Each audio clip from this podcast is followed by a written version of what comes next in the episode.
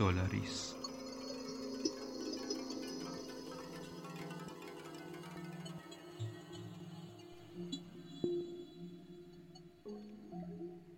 سلام. من حسام هستم و این سولاریسه. پادکستی برای دوستداران ژانر علمی تخیلی و تمام کنجکاوان عالم. خوشحالم که یه قسمت دیگر رو آماده کردم تا براتون پخش بکنم. راستش آماده کردن پادکست خب کار راحتی نیست. مخصوصا اگر یک نفر باشی و به حال بازنویسی متن هستش انتخاب موزیک هست در مورد پادکست من خب یه سری مباحث علمی مطرح میشه. من دوست دارم اونا رو باز بکنم توضیح بدم در موردشون تا هم به حال پادکست یه مقدار غنی تر بشه. همین که یه مقدار شما بیشتر به داستان پی ببرین. اما خب واقعیت اینه که برام خیلی لذت بخشه. زیاد پیش میاد که توی فکر برم که آیا دارم به سمت درستی میرم یا نه. ولی خب همین لذته برای خود من قطب نمای خیلی خوبیه. درست به من جهت رو نشون میده که به کدوم سمت باید برم. یادم اون اوایل که می‌خواستم شروع بکنم حالا اوایل که میگم تقریبا همین دو ماه پیش حدودن می‌خواستم شروع کنم قبلش یکی از دوستان برای من کارگاه پادکست آقای علی بندری پادکست چنل بی کارگاه ایشون رو برای من فرستاد و من دیدم تا یه ایده داشته باشم در مورد اینکه باید چیکار بکنم. و خب یکی از چیزهایی که می‌گفت این بود که باید در مورد چیزی صحبت کنی که خودت ازش لذت می‌بری. خب واقعیت اینه که ژانر علمی تخیلی همیشه برای خود من خیلی هیجان انگیز بوده. مباحث فیزیک کوانتوم فیزیک هسته‌ای اینا همیشه برای من خیلی هیجان انگیز بودن. نجوم فضا کیهان شناسی اینا همه مباحث خیلی هیجان انگیزی برای من بوده و خب حرف زدن ازشون برام خیلی لذت بخشه. برای همین قطبنمای خودم و همین لذت گذاشتم که به کدوم سمت و صورت برم. کم کم بریم سراغ داستان. رسیدیم به قسمت سوم شکست ناپذیر دوست دارم بگم قسمت سوم سولاریس چون قسمت های قبلی که منتشر کردم و روی کانال هستن روی کانال تلگرام اینا رو خودم یه مقدار راستش فاقد هویت می‌دونم و حتی شاید به زودی پاکشون بکنم از app های پادگیر از Anchor پاکشون کنم که روی بقیه app هم نباشه یه مقدار انسجام بیشتری پیدا بکنه سولاریس. این قسمت دوشنبه 5 خرداد 99 ضبط میشه. ضمنا اگه قسمت های قبل رو گوش نکردین اول از اونا شروع کنین تا کاملا تو داستان غرق بشین. شکست ناپذیر قسمت سوم ویرانه. شکست ناپذیر تو فاصله 6 کیلومتری اون به اصطلاح شهر فرود اومد. از این فاصله دیگه کاملا معلوم بود که با یه سازه مصنوعی سر و کار دارن. سازه ها زاویه دار بودن و توی قسمت پایین پهن و وسیع می شدن. همینطور رنگشون گاهی سیاه و گاهی یه برق فلزی داشت و به نظر می اومد مثل قربال سوراخ سوراخ شدن. به محض فرود ربات های انرژی از سفینه خارج شدن و مستقر شدن اطراف سفینه. تو سمت دیگه یه هیئت اکتشافی تشکیل شده بود تا بره و این سازه های عجیب و غریب رو بررسی کنه. این هیئت شامل 5 تا جیپ بیابان نورد می‌شد و یه خمپاره انداز پادماده که با گنبد انرژی حفاظت می‌شد. خمپاره انداز با اون پاهای خمیده تلسکوپیش از دور شبیه یه حشره مرموز بود که دو طرفش دو تا محفظه آبی و براق قرار داره. این پادماده هم خیلی چیز عجیب و جالبیه. حالا یه توضیح کلی بخوام در موردش بدم. قضیه از این قراره که برای هر ذره ای که دور بر ما هست یعنی تمام اطراف ما خب از اتم تشکیل شده. اون اتم از یه سری ذراتی تشکیل شدن. برای هر ذره که اطراف ما قرار داره یک پاد ذره تعریف میشه و وجود داره. که بارش مخالف بار اون ذرات اطراف ماست که وجود دارن. مثلا پاد ذره الکترون رو بهش میگیم پوزیترون که خب بار مثبت داره برعکس الکترون. حالا به دلایلی که حالا من تشریحش نمی کنم چون خیلی طولانی و پیچیده میشه و از موضوع پادکستمون خارج میشیم به دلایلی اگر ماده و پادماده یا حالا همون ذره ها و پادذره ها کنار هم قرار بگیرن نابود میشن. این نابودی یک انرژی خیلی زیادی آزاد می‌کنه که خب طبیعتا بشرم که ماشاءالله هر جا انرژی زیادی آزاد بشه فوری دنبال اینه که از توش یه سلاحی در بیاره و ازش استفاده نظامی بکنه. برای همین یکی از سلاحایی که برای آینده دانشمندا و حالا نویسنده های داستان های علمی تخیلی متصور میشن سلاحهایی که بر پایه همین مسئله کار می‌کنه. یعنی انرژی آزاد شده از ماده و پادماده. خب تولید همچین سلاحهایی کاملا روی کاغذ ممکنه. یعنی از لحاظ تئوریک میشه که از این انرژی استفاده کرد. اما در عمل بسیار سخت و در حال حاضر نشدنیه. چرا؟ به خاطر اینکه اولا هزینه تولید پادماده بسیار بسیار زیاده. یعنی تخمین زدن. اگر بخوایم یک گرم پادماده ما تولید بکنیم یه چیزی حدود 63 تریلیون دلار هزینه برمیداره فقط و فقط یک گرم. از اون طرف شرایط نگهداریش بسیار سخته. چون اولین اون پاد ذره ها با اولین ذره که برخورد بکنن از بین میرن و انرژی آزاد می‌کنن. در باید توی شرایط خلع نگهداری بشه باید به وسیله در واقع میدان مغناطیسی معلق نگه داشته بشه تا مثلا توی اون محفظه یا ظرفی که داره نگهداری میشه سقوط نکنه مثلا با ماده دوباره برخورد بکنه چون اون به حال ظرف از جنس ماده است. برخوردشون دوباره انرژی آزاد می‌کنه. و خب اینا باعث میشه که بسیار سخت بکنه شرایط رو و فعلا همین توی داستان ها و فیلم های علمی تخیلی ما ازش صحبت بکنیم و بشنویم. حالا خیلی استفاده ازش متصور شدن. مثلا برای سفینه هایی که قرار انرژی خیلی زیادی رو در واقع لازم دارن برای جابجایی توی فضا یکی از تئوریایی که مطرح شده همین استفاده از انرژی پادماده است. انرژی در واقع حاصل از برخورد ماده و پادماده. مثلا سفینه Enterprise توی سری فیلم های Star Trek یا اسم قدیمیش پیشتازان فضا به وسیله همین پادماده کار می‌کنه.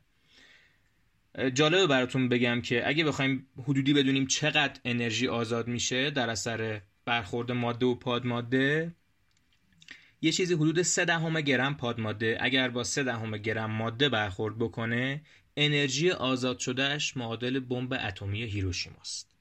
تصورش رو بکنید واقعا وحشتناکه. واقعا انرژی خیلی عظیمیه. در واقع تمام اون جرم و ماده رو بر اساس فرمول اینشتین این مساوی با MC2 تبدیل به انرژی می‌کنه که انرژی بسیار زیادیه. خب از داستان دور نشیم. گفتیم که گروهی که برای اکتشاف تشکیل شده بود خب می‌خواست به سمت شهر بره. این گروه یه فرمانده داشت که کسی نبود جز روحانی که می‌شناسیم. که توی محفظه برجک اولین جیپ نشسته بود و منتظر علامت بود که اجازه عبور از میدان انرژی بهش داده بشه. روحان با چشمایی در هم کشیده به شهر خیره شده بود. چه چیزی اونجا منتظرشون بود؟ آیا اونجا موفق به پیدا کردن سرنخی می شدن یا اینم یه بنبست دیگه بود؟ خب به زودی معلوم می شد. خورشید رژیس سه در سمت راست میدان دید روحان در حال غروب بود. که روحان شعله سبزرنگ و سوزانی و که منتظرش بود دید. با فرمان روحان گروه شروع به حرکت کرد و ابری از شن و ماسه از تایرهای کلفت و بادکنکی ماشینا به هوا بلند شد. یکم جلوتر ربات پیشاهنگ که شمایلی شبیه یه بشقا پرنده داشت در حال پرواز بود. چند دقیقه بعد گروه به ویرانه ها رسید و شروع به گشتنی و بررسی این ساختار عجیب کرد. چیزی که واضح بود این بود که این مجموعه سازه هیچ شباهتی به شهر طبق تعریفایی که ما می‌شناسیم نداره هر کدوم از ساختمونا شبکه‌ای در هم تنیده و توری مانند بود بدون هیچ دیوار و پنجره ای. یه توده از میله های در هم تنیده که نظم ظاهری خاصی هم داشتن. بعضیاشون بلند و سر به فلک کشیده بودن و بعضی دیگه یه تاق خمیده رو درست می‌کردن. بررسی های بالمین فیزیکدان نشون می‌داد که با یه نوع فلز سر و کار دارن. یه آلیاژی از فولاد، تنگستن و نیکل. روحان و بالمین سوار ربات پیشاهنگ شده بودن و بر فراز سازه ها در حال پرواز بودن. باقی گروه هم در حال بررسی سازه ها. روحان در حالی که به سازه ها خیره شده بود از بالمین پرسید هیچ تصوری از قدمتشون نداری؟ بالمین جواب داد نه ولی این لعنتی خیلی قدیمیه. خیلی خیلی قدیمی یه نگاه نزدیکتر از لابلای شکاف ها یه جنگلی از میله ها و پایه های در هم گوریده رو نشون می‌داد که جا به جا به هم گره خورده بودن. بررسی این ساختار از لحاظ الکتریسیته، پولاریزیشن، مغناطیس و رادیواکتیویته هم نتیجه خاصی نداشت. روحان که حسابی کلافه و درمونده شده بود دوباره از بالمین پرسید بالمین تو بگو این جنگل لعنتی چیه؟ بالمین جواب داد من حس ششم ندارم ولی اینجا به نظر من به نظر نمیاد اینجا شبیه محل سکونت باشه می‌دونی چی میگم؟ تنها چیزی که می‌تونم اونا رو بهش تشبیه کنم یه جور ماشینه روحان پرسید چه جور ماشینی؟ شاید یه کامپیوتر ها؟ بالمین جواب داد نه هیچ مدار الکتریکی کلید یا آیقی نمی‌بینیم روحان دوباره گفت شاید ضد آتیش نبوده. احتمال داره آتیش سوزی اینجا اتفاق افتاده باشه. بالمین گفت آره شاید. ولی اینجا ممکن نیست بازمونده یه شهر باشه. ببین تمام اشکال حیات که توی اقیانوس دیدیم عین اشکال موجود توی زمینه. ولی انگار برخلاف زمین اینجا عاملی جلوی پیدایش حیات خارج از آبو گرفته. اصلا متوجه نشدی که هیچ شکلی از حیات توی ساحل پیدا نمیشه؟ روحان جواب داد چرا؟ شدم ولی این چه معنی داره؟ بالمین گفت هم. حیات معمولا توی مناطق ساحلی پیدا میشه و بعد به آبهای عمیق مهاجرت می‌کنه. اینجا هم باید همین باشه. اما در عمل انگار یه چیزی راه ورود حیات به خشکی رو سد کرده. روحان پرسید از کجا به این نتیجه رسیدی؟ بالمین گفت ماهی از رباتای کاوشگر ما ترسیده بودن. در صورتی که توی تمام سیاراتی که من مطالعه کردم حیوونا از ماشین نمیترسن. در واقع اونا از چیزی که تا حالا ندیدن نمیترسن. از طرف دیگه ماهیا گیرنده های حساس به میدان مغناطیسی داشتن. چه احتیاجی باید به این گیرنده ها داشته باشن؟ روحان با درموندگی جواب داد نمی‌دونم. لعنت. دیگه کار اینجا نداریم. بعد به طرف گروه برگردیم. بعد از رسیدن به گروه حالا وقت کمی استراحت به صرف قهوه و غذای گرم بود. آرامش حاکم به جمعشون اما با صدای هشدار بیسیم به هم خورد. روحان بیسیم رو جواب داد. روحان به گوشم. بله بله بسیار خوب. فورا برمیگردیم. رنگ به چهره نداشت. رو به بقیه کرد و با صدای خشک و گرفته گفت گروه دو کندور رو پیدا کرده. حدود 250 کیلومتری اینجا.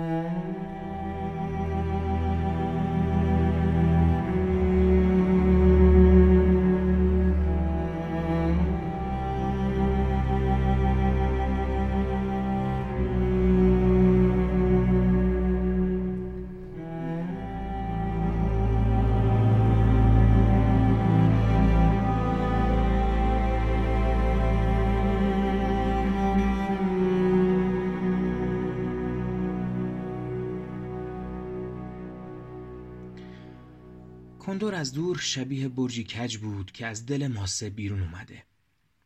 چندین ماشین ربات اطراف سفینه زیر شن مدفون شده بودند. حتی خمپاره انداز پادماده با کلاهک باز مثل یه تخت سنگ اونجا ول شده بود. سپر حفاظتی اطراف کندور برپا شد تا تحقیقات رو شروع کنند. اطراف کندور همه چیز پیدا می شد. قوطی کنسرو پر و خالی، بطری آب، مخازن اکسیژن روحان با حیرت و سردرگمی اطراف کندور راه می‌رفت و همه چیز رو بررسی می‌کرد. وسط همین گشتنا چشمش به چیز گردی روی زمین افتاد. کمی با کنار پا ماسه ها رو کنار زد. چیزی که جلوی چشمش بود ضربان قلبش رو تا سرحد مرگ بالا برد اون داشت به یه جمجمه نگاه می‌کرد چند دقیقه بعد چندین جمجمه و اسکلت انسان پیدا کرده بودند که اطراف کندور افتاده و زیر شن دفن شده بودند.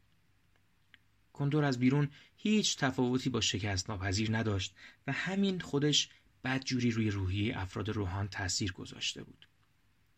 بعد از اینکه تکنسیانا برق کندور رو وصل کردن، روحان و افرادش قدم به آسانسور خارجی گذاشتن تا وارد کندور بشن. همه چیز به طرز وحشتناکی بوی مرگ می‌داد. روحان سالها تجربه داشت و آموزش نظامی دیده بود. آدمی نبود که به این راحت یا بترسه یا بخواد دلهوره پیدا کنه. اما چیزی که داشت می‌دید برای اولین بار پشتش رو لرزوند. صفحه های زره کندور که برای سخت ترین شرایط مقاوم شده بود خراشیده و سوراخ سوراخ شده بود. انگار یه نفر با تیشه و کلنگ به جون بدنه کشتی افتاده باشه. اما روحان خوب می‌دونست که هیچ کلنگی با هیچ جنسی قادر به نفوذ به بدنه ناو حتی به اندازه یک دهم میلیمتر هم نیست.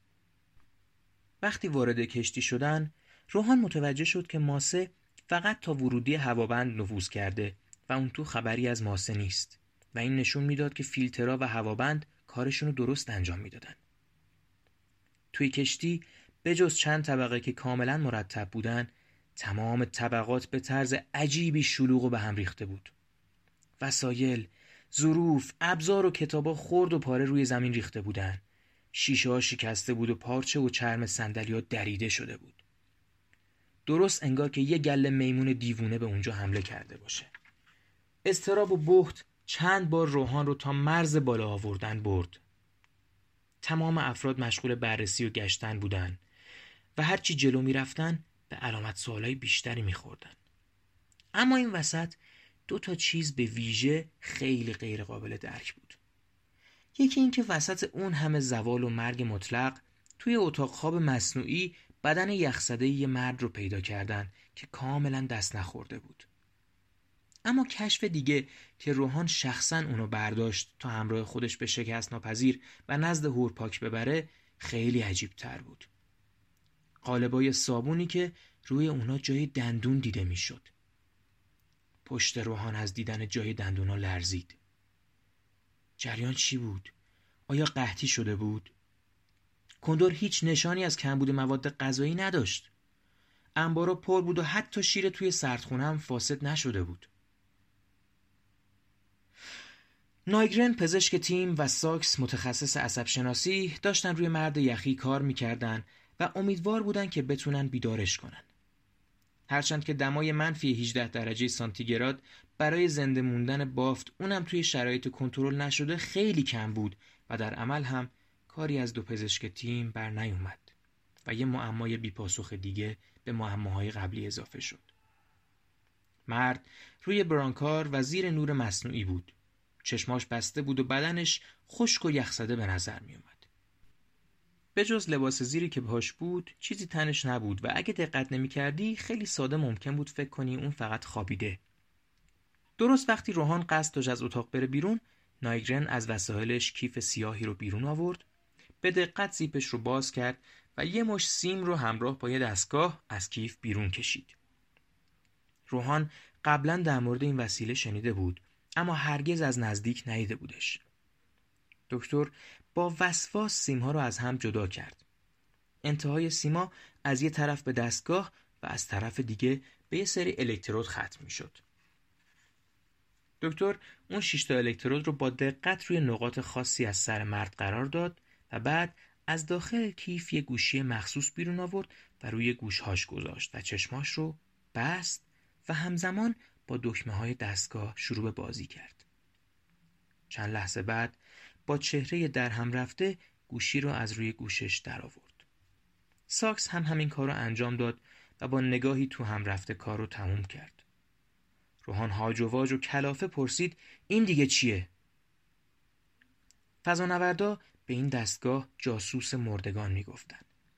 کار این دستگاه این بود که آخرین ورودی های شنیداری و دیداری به مغز مرده ها رو بارگذاری و پخش کنه. ساکس یه جفت گوشی به روحان داد تا روی سرش بذاره. بعد از روحان خواست چشماش رو ببنده. چند لحظه بعد روحان نوری سفید دید که کم کم فرم قابل تشخیصی به خودش گرفت فرم راهروهای کندور اما راهرو خالی نبود بلکه پر بود از بدنهای نیم اوریان و رنگ پریده روحان روی بدنها راهرو و دیوار نقطه نقطه های سیاه رنگی دید یهو تصویر موج زد نوسان پیدا کرد و از هم باز شد. روحان وحشت زده چشماشو باز کرد. ساکس دستگاه رو دوباره تنظیم کرد. نویز دستگاه ناگهان تبدیل شد به زمزمه خفیف. آلا آما آما ما. زمزمه در یه لحظه تبدیل شد به جیغی وحشتناک با بسامد بالا روحان با چشمای گرد شده گوشی رو از سر جاش برداشت و به ساکس داد به این فکر کرد که نقاط سیاه چی بودن؟ چرا روی سقف نبودن؟ ساکس در حالی که سیما رو جمع می کرد با تردید گفت لب پس سری این مرد کاملا خالیه اون چند کلمه رو شنیدین؟ توی حافظه شنواییش جز اون چند تا کلمه هیچ چیزی نیست. روحان با افرادش به شکست ناپذیر برگشت. با خودش فکر کرد که چه خوب که از همه چیز عکس تهیه کردن و لازم نیست به هورپاک توضیح بده. هورپاک در حالی که تعدادی از عکسای داخل کندور جلوش بود نگاه نافذی به روحان انداخت. روحان با صدای بیرمقی گفت اونا هر وسیله حفاظتی که لازم بوده رو در اختیار داشتن. همه ابزارهایی که ما داریم. من تمام سنسورها رو بررسی کردم. اونا اصلا مورد حمله قرار نگرفتن. اونا فقط هورپاک آرام و خونسرد گفت به طور کامل دیوونه شدن. بعد در حالی که گزارش فرمانده کندور رو به روحان می‌داد گفت اینو دیدی؟ توی این گزارش همه چیز مشابه آزمایشاتیه که تو و گروهت انجام دادین. به جز یه چیز. روحان پرسید چی؟ هورپاک نفس عمیقی کشید و گفت مگس ها نگاه کن. گروه گشتی وجود گروه های بزرگی از مگس ها رو گزارش کرده. و حالا بقیهش رو ببین. اصلا نمی‌فهمم. روحان به ادامه گزارش نگاه کرد. اما نوشته ای در کار نبود. باقی صفحات پر بود از خطوط کج و معوج و بیمعنا که لابلاشون اشکالی شبیه حروف بی و جی دیده می‌شد. درست انگار که یک کودک خردسال سعی کرده باشه این حروف رو بنویسه. معمای پشت پرده این ماجرا دقیقه به دقیقه داشت عجیبتر می‌شد و حل اون سختتر. شکست ناپذیر پایان قسمت سوم. خب. یه قسمت های از داستان مو به تن خودم راست می‌شد. همیشه با خودم فکر می‌کنم که بشر با سفر به کرات دیگه و کلا منظومه های دیگه با چه چیزایی ممکنه مواجه بشه. خب توی ویدیو گیم ها و فیلم و سریال هایی که داستان علمی تخیلی دارن خیلی به این موضوع پرداختن. ولی خب سناریویی که توی این داستان توی شکست ناپذیر استانیسلاو لم جلوی ما میچینه واقعا با خیلی از اونا فرق داره. خیلی بدی و دور از ذهنه. و خب یکی از دلایل جذابیت این رمان هم قطعا همینه دیگه. من بپرم یهو روی موضوع دیگه. یه چیزی که دلم می‌خواست براتون این وسط به عنوان مؤخره این قسمت من تعریف بکنم تجربه بود که چند روز قبل داشتم. یکی از دوستای خوبم توی توییتر منو زیر یه پست منشن کرد. وقتی رفتم چک کردم دیدم پست در مورد یه کتاب فروشی به اسم راما که خب با موضوع گمان زن راه اندازی شده. یعنی تخصصی قرار روی این موضوع کار بکنه. منظور از گمان زن هم در واقع مجموعه علمی تخیلی فانتزی و ترسناکه. اسم مراسم هم در نوع خودش خیلی جالب بود. اسم مراسم بود ملاقات با راما که حالا راما هم اسم کتاب فروشیه. اما عبارت ملاقات با, راما اگه مثل من کتابای علمی تخیلی رو دنبال کرده باشین می‌دونین که یکی از آثار آرتور سیکلارکه نویسنده مشهور داستانه علمی تخیلی. من دیروز یک شنبه رفتم توی مراسم افتتاحیهشون شرکت کردم و خب باید بگم که خیلی کیف داد به دیدن اونجا و از شما هم دعوت می‌کنم که حتما از نزدیک بریم ببینین راما رو ملاقات کنین. جای خیلی هیجان انگیزیه. در موردش توی این page اینستاگرام و توییتر سولاریس نوشتم. اما موزیک میانی که برای این قسمت انتخاب کردم بازم موزیک تم یه video game ه که اسمش رو شاید شنیده باشین. بسیار معروف این video game. اسمش هست The Last of Us و اسم این قطعه هست All Gone. امیدوارم از این قسمت لذت برده باشین. اگه لذت بردین سولاریس رو حتما حمایت کنین و معرفیش کنین. دوستتون دارم. خدا نگهدار.